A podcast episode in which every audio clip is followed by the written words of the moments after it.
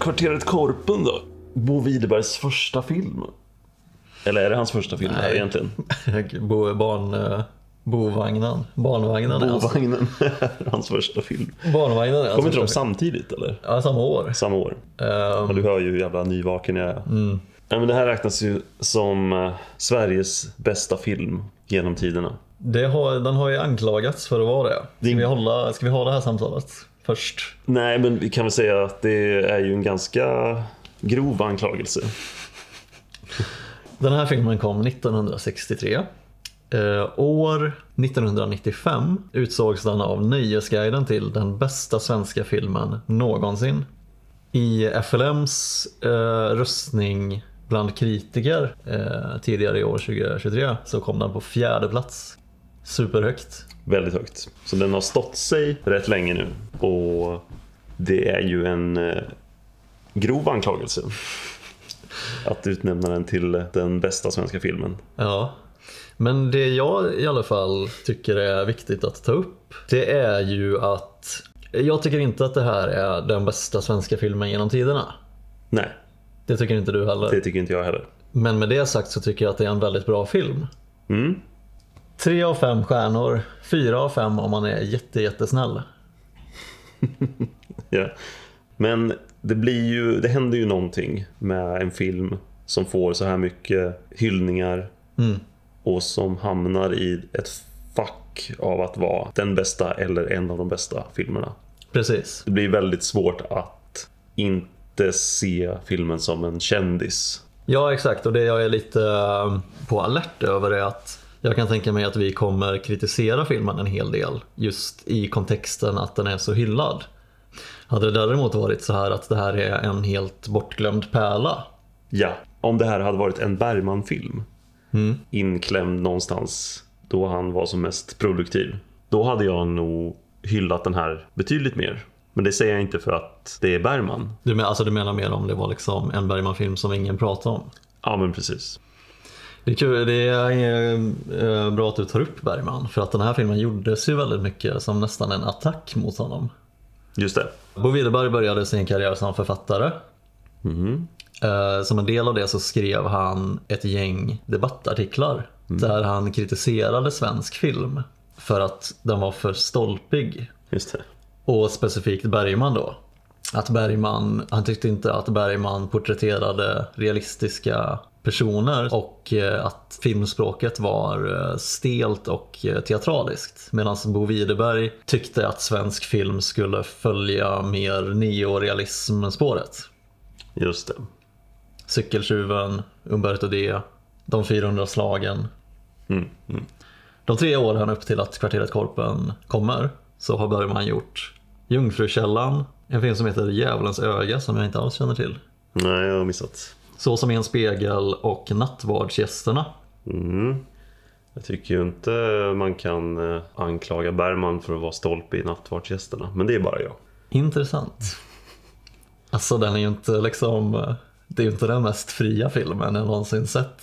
Eh, Hur menar du med fri film? Nej, jag menar att den är väldigt eh, Alltså det finns ju marke- markeringar tejpade på golvet där karaktärerna ska ställa sig väldigt exakt i, Ja, ja, ja. i bilder. Just det, just det. Fan vad det var bra poäng. Det skulle vi ju verkligen kunna snacka Och replikerna är ju väldigt exakta. Eh, ja. Men om vi tittar på Kvarteret Korpen. Hur tycker du att Bo lyckades med det som han tog sig an att göra? Han eh, lyckas till hälften tycker jag. Mm. Det finns både karaktärer och stunder då det känns till 100% levande. Mhm. Eh, nej, så här. Jag är egentligen bara kär i en karaktär i eh, den här filmen. Och det är, hans, eh, det är pappan spelad av Kiwi Hjelm. Mm. Eh, det är egentligen bara honom jag känner att jag bryr mig om. Och där tycker jag att Bo Widerberg har gjort eh, något speciellt. Tillsammans med Kiwi Hjelm då såklart.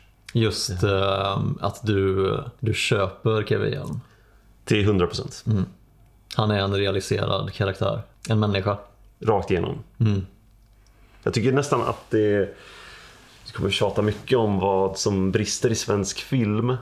Men jag tycker det är så sällan man ser en karaktär som är så till viss del en paradox och väldigt motsägelsefull. Ja, Och det är så spännande. Det är så härligt. Han är ju alltså, pappan är eh, alkoholiserad Ja, i en familj på mamma, pappa och en ung son. Eller ung. Hur gammal är ja, han? ja hur kan, kan han vara? Rör sig mot 18. Ja, det skulle jag säga. Eh, De bor i det här fattiga kvarteret i eh, Malmö. Eh, Allegedly i Malmö. För att, för att alla pratar ju stockholmska. ja, precis. Det är, det är ett frågetecken. Förutom eh, eh, Bo Widerbergs eh, dotter då. Ja. Och någon eh, man som eh, Ja, tar hand om ett träd. Ja, han ska vi prata med om. Pappan är alkoholiserad och eh, väldigt stolt. Det är Ja. väldigt viktigt för honom att vara proper och belevad. Och han kan heller aldrig erkänna att han gör fel. Nej. Och det, är, det skulle vara ett stort misstag om man skapar en karaktär som är många sidor och gör, beter sig på många olika sätt. Det, skulle, det gör ju inte en karaktär mer komplex. Utan Nej. det är ju det att han är eh, motsägelsefull. Och, Och det- att han har en väldigt, så som du säger, korrekt framtoning och vill porträttera sig själv på ett visst sätt. Men, sin, men då och då så kommer verkligheten fram Precis. och visar vem man egentligen är. Ja, det finns ju också en motsättning i familjen för att han tycker det är så viktigt att lyxa till det Ja, och leva det goda livet. ja precis. Men det betyder egentligen bara att han sitter och super hela dagen också. Exakt, exakt. Eh, och då blir ju familjen väldigt irriterade på honom för att de försöker ju spara pengar och komma ur det här livet. Mm, mm. Men jag tycker också det blir väldigt gripande från pappans håll då för att eh, sonen Anders, som är huvudkaraktären, Ja, jag spelade Tommy Berggren. spelad av Tommy Berggren, han ryter ju till ibland och skäller ut pappan. Men det eh, sonen och mamman inte riktigt verkar förstå är ju att alkoholism är ju en sjukdom. Mm. Och för dem så är det mer en fråga om att du får bara sluta supa nu liksom. Så, så kan vi ju få ett bättre liv. Men han får ju inte riktigt något... Det finns ju inget stöd för honom någonstans kanske. Nej. Det är också väldigt liksom fin detalj när han eh, ska välja eh, näsduk till, eh, Till maten. Till maten. Ja. Så får vi också en, en, en glimt in var, eh, var han har varit. Mm, för han har varit kringresande säljare Mm. i ett tidigare liv. Och då har han eh, befunnit sig på olika platser i landet och eh, skönmålade något så in i helvete. Men det är alltså, alltså, han har ju också stulit de här matdukarna från olika hotell han bott på. ja. Han har, den här, han har det här behovet att ha en fin duk eh, knäppt i kragen medan han äter men det är också stulna dukar. Liksom. ja. Eh, De första, första scenerna i filmen utspelas ju på eh, första maj då. Eller valborg. Mm. Eh, Arbetarnas eh, dag. Och det blir ju extra så här, tragiskt på något sätt att pappan är helt eh, full och utslagen i soffan samtidigt som firandet pågår. Jag tycker Bo berättar det här eh, väldigt fint i bild för att eh, de firar med raketer utanför på kvällen. Och då ligger pappan däckad i, på soffan i det mörka vardagsrummet och lyses liksom upp varje gång en fyrverkeri exploderar. Mm. Och det blir, så, det blir en så tydlig metafor för att han inte är med i firandet. Men vi pratade lite om, om karaktärer eh, och då skulle jag verkligen behöva prata om vår huvudkaraktär. Mm. Som eh, jag tycker är, som jag uppfattade som ganska unlikable. Gnällspiken. ja, exakt. Det är första gången vi träffar honom så är han också väldigt otrevlig mot en grannkvinna. Just som det. inte verkar ha gjort något ont riktigt. Just det. Hon sitter och dricker kaffe och han säger adjö Med då." mamman. Ja. Ja. Och han säger bara stick härifrån för fan. Ja, hej hej. Ja, men han verkar ju vara lite eh, irriterad över sin situation i livet. Ja, han är ju, och det, det blir väl lite filmens konflikt ju mer den lider. Ja, Att han till varje pris vill fly. För att om han inte flyr så kom, han ser ju vad han kommer bli när han tittar på sin pappa då. ja. Det finns ett arv här. Jag kommer ju verkligen vilja prata om cigarrscenen. Ja, sonen vill ju bli författare och han eh, har fått ett möte med Bonnier och blir eh, begeistrad. Ja, han blir eh, eh, eld och lågor Ja, kan man ju säga. Mamma är också jätteglad. Pappa vaknar ju från så här fyllesömn då. Mm. Alltså det är så roligt för nu, jag hade inte riktigt helt koll på pappan där än så länge. Så jag blev lite nervös över att shit, kommer hans eh, onda sida fram här? Mm, kommer han bli förbannad och avundsjuk? typ? Ja, precis. Eh, så jag blev jättenervös. Mm. Spännande. Men så helt plötsligt så börjar han prata om hur hans son ska kan, liksom eh, ro det här i hamn. Det är som att eh, alltså pappan vill ju fortfarande ta scenen och stå i centrum. Ja, och så men, här förklara liksom. men samtidigt så vill han stötta sin son. Ja, det är liksom han dras i olika riktningar. Ja. Men han vill också så visa hur belevad han är och att han kan det här. Och så är det en sån underbar detalj när han pratar om att han, han ger sin son en cigarr. Mm. Och så håller Tommy Bergens karaktär cigarren i höger hand. Just Och det. då säger pappan, nej nej nej, det är ju fel. Du måste ha cigarren i vänster hand. Ja. För du måste vara med, du måste vara med i matchen. Ifall de vill ha ett kontrakt med dig så måste du snabbt kunna signera Ja. kontraktet och ha höger hand redo. Det är det dummaste jag har hört. Det är så jävla roligt. Det är en sån... Men är det liksom en... Det, är en genialisk detalj. Eh, Men är det så att pappan tänker att det är så det går till? Eller att han typ bara improviserar någonting Ja. för att ha något att säga. Har, har, han, har han sett? Ja. Jag, tänker, för jag tänkte så här att han har sett på håll hur någon håller en cigarr i vänster Mm. det. hand och sen signerar ett kontrakt. Och Och på, alla, på alla sina resor han har varit Ja. runt om i landet så har han sett den här scenen utspela sig. Ja. Och tänkt jävlar det är så där man ska göra. Jag har en hot take. Ja. Ja, det är, det, är, det är nog fan helt eh, sant det du säger. Han har ju aldrig varit i rum där man skriver kontrakt. Nej, exakt. Men han har sett de här människorna. Ja. Ja, på sina hotell. Det är en sån eh, fin eh, inblick man får. I hans värld så är det lite av en... Eh, de, de spelar ju en del fotboll i den här eh, filmen. Och i hans värld så är det lite det här med att signera ett kontrakt. Det är lite som att eh, skjuta bollen i mål.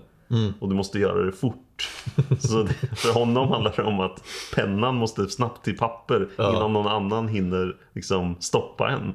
Liksom det viktigaste är inte att du har skrivit en bra bok utan det Nej, viktigaste exakt. är att du framstår som en affärsman. Exakt, exakt. Så, så, så yta för den här, eh, alltså ytlighet, yta och utseende och, hur man, och hur man framstår. Det är väldigt viktigt för honom. Men sen vad man egentligen gör, det är inte så viktigt. Nej, det är ju helt sant faktiskt för att han har inte så mycket på insidan pappan. Nej, han har väldigt lite. Han, liksom, han ligger i en soffa och bara är full och Ja, däckad. vi ser ju flera gånger att när han är ute och super då sitter han ju ensam i en park. Ja. Vid, vid ett så här parkbord. Det är supersorgligt. Ja, Men sen så fort han vaknar så, så börjar han slänga ut sig så här cordon bleu, Ja. bla bla. Hennessy. Ja. Men det här är ju det är ju ett jättedåligt råd han ger och det är inte sista gången han ger dåliga råd heller. Nej. Om vi hoppar fram lite så, så eh, blir ju eh, sonen med, med barn. Just det. Men eh, jag vill bara nämna då att pappans råd när det här händer, för att sonen kommer ju och specifikt ber om råd. Pappa vad ska jag göra? Just det. Och då är pappan så här, ta en öl, sätt dig här nu. Liksom, det har ju funkat så bra för mig att bli alkis så ja, jag vet inte, jag har inget annat att komma med liksom. Kanske det sämsta rådet i filmhistorien. Men det finns inget annat att, vänta sig heller Nej. av honom. Nej precis, det, för det är ju det han är liksom. Och samtidigt tycker man om honom. Jag gör det i alla fall. Man håller ju på honom. Ja, Kom igen, och det är inte så mycket att hålla på egentligen heller. Det är Nej. ju, det är ju kört. det är kört ja. Ja, tyvärr. Det känns hemskt att säga. ja. Men det är en karaktär som jag... Det är, det är få karaktärer i, om man ska se till svensk film. Så jag kan bry mig om var, i, vilka, i vilket dilemma och sådär de befinner sig i. Men det här är en karaktär som jag, jag verkligen bryr mig bara om, om karaktären. Eh, jag tänkte på en grej. eh, ehm, Kan jag få lite vatten? ja absolut. Tack, tack. Eh, jag tänkte på en grej att eh, Bo har pratat lite om sin egen uppväxt och sina egna föräldrar. Och han har ju nämnt det att även om de var åt det fattigare hållet så var hans föräldrar väldigt bra på att eh, unna sig saker, lyxa till det. Och det finns ju, det kommer ju definitivt fram här. Det, det finns så många scener där vi ser eh, karaktärer unna sig gratis nöjen. Det kommer en rulltrappa till stan, så då har de lite så här springtävling i rulltrappan. Just specifikt med rulltrappan där. Mm. Så var det något jag reagerade på men inte tänkte längre. Men det är helt sant det du säger. Det är ju faktiskt ett litet nöje. Mm. Och vi måste ha kul på något sätt. Eller hur? Och i den scenen så träffar vi ju en karaktär. Eh, nu blir det många namn här. Anders som är huvudkaraktären Mm. eh, träffar ju den här tjejen som jag inte skrev upp namnet på. Eh, nämner man hennes namn? Knappt. Ja. Eh, de har ju en liten romans och hon har två småsyskon. Och den här lillpojksyskonet då träffar vi där. Och aldrig förr eller senare väl. Nej, jag tror inte det. Men sen dör han. För sen nämner väl den minsta systern någonting i stil med att någon är sjuk. Mm. Han har ont i magen. Ont i magen ja. Hårt klipp till. En jävla begravning. Yes. Här går det undan. Det är lite märkligt val att eh, vi inte har fått spendera någon tid med eh, den här döda pojken kanske. Jag frågar mig varför dör inte flickan som vi träffat tre, fyra gånger vid det här laget och som har skärmat oss liksom. Ja, det det är underligt. Mm. Jag kan inte Det, riktigt... det hade eh, känts mer kanske. Mm, jag, jag kan inte riktigt motivera det här. Men jag vill prata lite om begravningssekvensen. Som jag tycker känns lite studentfilm. Aj, aj, aj. Det här är, det är hårda bud. Ja, jag tycker Bo blir lite väl eh, romantisk och såsig. Och trycker väldigt hårt på hur sorgligt och tragiskt det är. Jag är nog eh, beredd att hålla med. Det är ju inte helt lätt att undvika det när man ska filma just en begravning. Nej. Men det är något med, alltså bilderna blir så otroligt allvarsamma. Det regnar långa statiska bilder. Vi ser den här kistan marscheras fram i typ 20 sekunder. Ja. Innan vi klipper till en annan bild där det är samma sak. Och det regnar och, och vi har närbilder på när den sänks ner och vi har närbilder på... Ja, på på, på? Ja, på jorden och spaden. Ja. Ja, ja precis. Och det har regnat på jorden så det är inte jord, det är lera istället. Ja, exakt, exakt. Eh, och jag blir lite så här, ja kom igen. Ja, det är, rätt fattar. så, det är rätt så mättade bilder. Alltså, det är ju som du säger, det är inte bara en begravning. Utan det, det, är, det är regn och det är den här liksom, eh, blöta jorden trycks upp i ansiktet på oss. Mm. Och jag är, om jag tolkar det rätt här så är det lite eh, Du tycker att det inte är helt välförtjänt De här bilderna Dels. mm. Men jag tycker också att Bo Widerberg på något sätt har gjort det här löftet om, om eh, realism. Mm, just det Hans ton kanske skiftar till något mer eh, eh, såpoperaaktigt. Ja, precis Nej, jag, jag, jag är med dig Nu har jag kritiserat eh, begravningen lite. Men eh, jag, får, jag vill också peka på en scen där Bo använder bildspråk väldigt väl. Och det är när sonen som sagt då ska åka upp till Bonnier på ett möte. Och då när han går in på kontoret så får vi plötsligt en eh, point of view tagning. Just det Så vi är ur Anders perspektiv när han kommer in på här, den här överväldigande platsen han aldrig varit på. Subjektivt Och man känner då hans panik lite. Bra jobbat Bo. Och vad, tycker du, vad tycker du om fotot överlag? Så jag gillar ju att det är mer, mer stadigt Mer fokuserat Än eh, senare filmer Mm.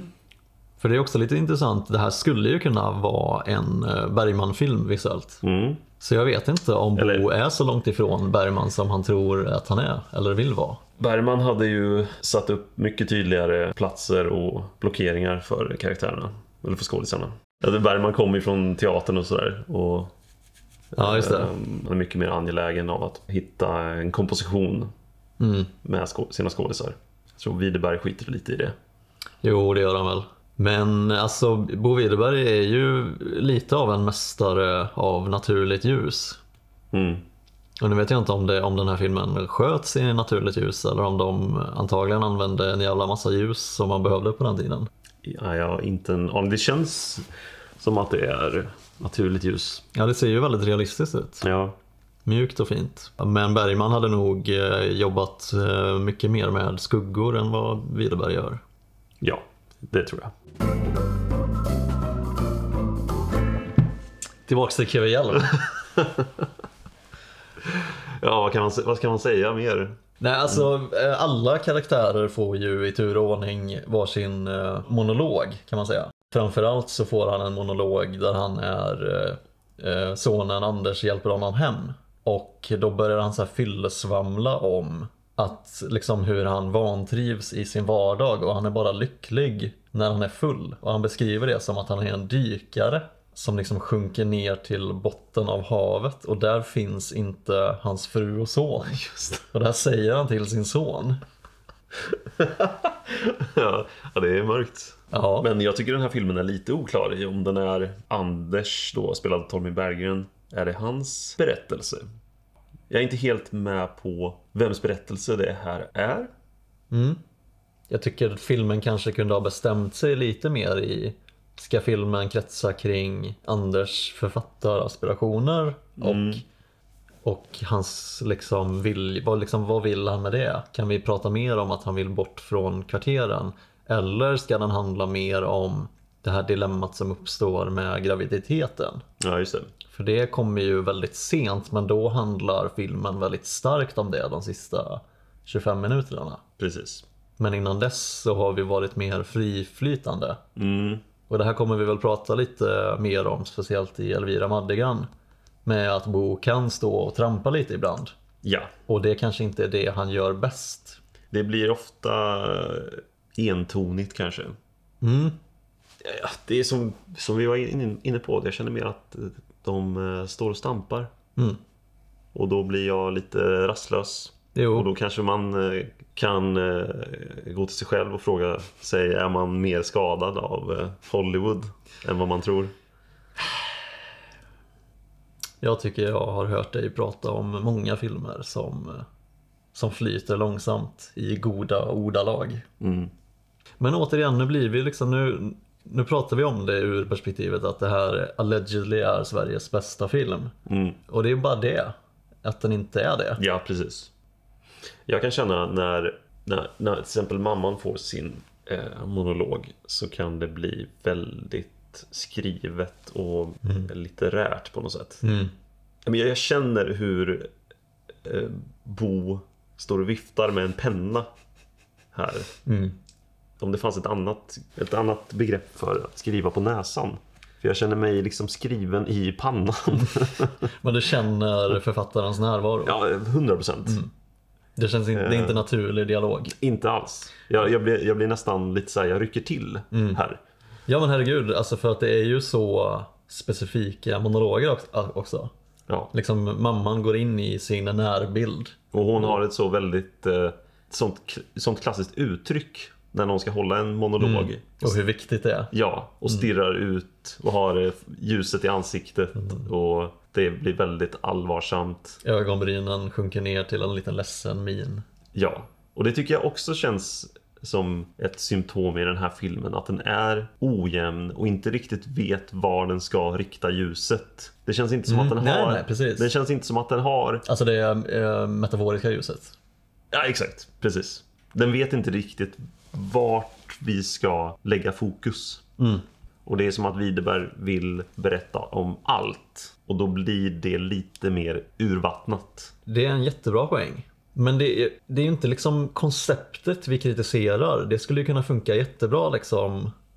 Alltså Robert Altman till exempel har ju alltid så här stora ensembler med Ja. massa olika människoöden och man är väldigt in, in, investerad i dem alla och det känns naturligt. Men här blir det väldigt eh, uppdelat att nu måste mamman få sin lilla spotlight, eh, nu är det dags för pappan och till slut ska Anders få sitt, sin monolog. Ja, så det är lite som att eh, Widerberg har, har skrivit en lista på saker som ska vara med i den här filmen. Och sen spelade han in den listan och där har vi filmen. Just det. Jag känner mig inte helt som att jag är i trygga händer längs med den här listan. Nej men det är ju som, som vi sagt att han fumlar lite. Ja, sen finns det punkter i den här listan som är underbara. Verkligen. Men det verkligen. gör inte en film underbar. Nej. Eller det gör inte en film till Sveriges bästa film genom tiderna. Nej, precis. Vad tänker du eh, brister hos eh, sonen och mamman om man jämför med pappan då i hur de har byggt de här karaktärerna? Och hur de eh, ser på världen och hur de agerar i världen. Nej men jag eh, skrev ju till dig innan att eh, jag är lite förvirrad av eh, sonkaraktären Anders. Ska han framstå som lite elak och lite självcentrerad? Eller är det här någonting med Tommy Berggrens spel? Mm. Nej, alltså det, han har ju en ambition och han gnäller ju på sin tillvaro och sådär. Så han vill ju bort därifrån. Men det känns som att Men för han gör ju ett väldigt elakt val i slutet också. Eller ett omoraliskt val, skulle väl många säga. han bara sticker. Han sticker ja. Mm. Från eh, den gravida flickvännen. Mm. Precis. Men jag tror också att han bara får sån panik av att han inser att stannar han så kommer han bli sin pappa. Det kommer bara fortsätta i samma veva. Mm. Det är ju lite, vi nämnde ju arvsynden liksom. Mm. Men nej, resultatet blir ju eh, oavsett om det är medvetet eller inte så är det kanske svårt att känna för vår huvudkaraktär. Mm. Och det kan ju vara ett problem. Kan vara. Det är ju också ett, eh, till viss del inte jättelätt att eh, sympatisera med hans ambition. Nej, vad är det då? Att vilja bli författare. Ja, det är ju inte så visuellt intressant att se någon sitta och skriva med penna. Nej, Så det är väl därför vi inte ser så mycket av det. Men då blir också biprodukten av att vi inte riktigt har insikt i hans ambition. mm. Men eh, mamman då? Ja, det är också lite synd att eh, kvinnliga karaktärer blir ofta ja, mammor Mm. och inte så mycket mer. Nej, hon är ju inte lika tredimensionell och djup. Nej, hon blir ju den som eh, Hon ska, har en grej. hon ska ta hand om saker och ting. Mm. Det är ganska intressant hur hon liksom har accepterat sin situation med sin man. Ja. Och får skit gjort liksom istället. Mm. Och hon får ju också den här monologen där hon berättar om en gång när hon var otrogen. Och det ledde också till en liten eh, graviditetstragedi. Hon gjorde en abort. För att som hon säger, fattiga personer har inte råd att ha barn. Just det. Det är ett nöje för rika. Mm. Så, men det är också en, en backstory som kretsar kring barn. Just det. Det är komplicerat det här. Det är komplicerat. Det är som jag nämnde förut. Det är som att det finns en, en kändis där ute i världen. Mm. Som man har hört och sett mycket om. Mm. Men aldrig träffat. Mm. Och nu träffar jag Kvarteret Korpen. Mm. Mycket känd film. Och ska påstås vara en av de bästa i svensk filmhistoria. Mm. Det är ju alltid dömt att misslyckas. Jo, Det mötet. men det är därför jag hela jag tiden vill... blir, jag blir färgad av liksom själva mötet. Och jag har svårt Ja. att se själva filmen. Precis, men det är därför jag vill påpeka verkligen att jag tycker att filmen är kompetent och lyckad. Punkt. Ja, jag önskar bara att ingen har pratat om den. Det är ju eh, filmens största problem är Dess arv. dess arv. Men om, jag ska, om man ska jämföra med eh, en eh, kollega till eh, Widerberg, eh, Roy Andersson, Mm. så tycker jag till exempelvis att hans film En kärlekshistoria står sig betydligt bättre än Kvarteret Korpen. Och jag tror att den har ett bättre grepp om vad den vill fokusera på jämfört med Korpen. Ja, jag tycker den är mycket mer intressant överlag. Ja, Men det var det om kvarteret Korpen. Eh, härnäst eh, tutar vi vidare till Elvira Madigan. det gör vi. Och eh, Det blir ett nöje. det blir ett nöje. Eh, kanske fortsätter vara lite hårda mot eh, käre Bo. En smula, men eh, vi tycker om honom så mycket. Vi tycker om honom så mycket. Det är därför vi sitter här. Precis. Tack Bo. Tack. Farväl. Vila i frid. Ja.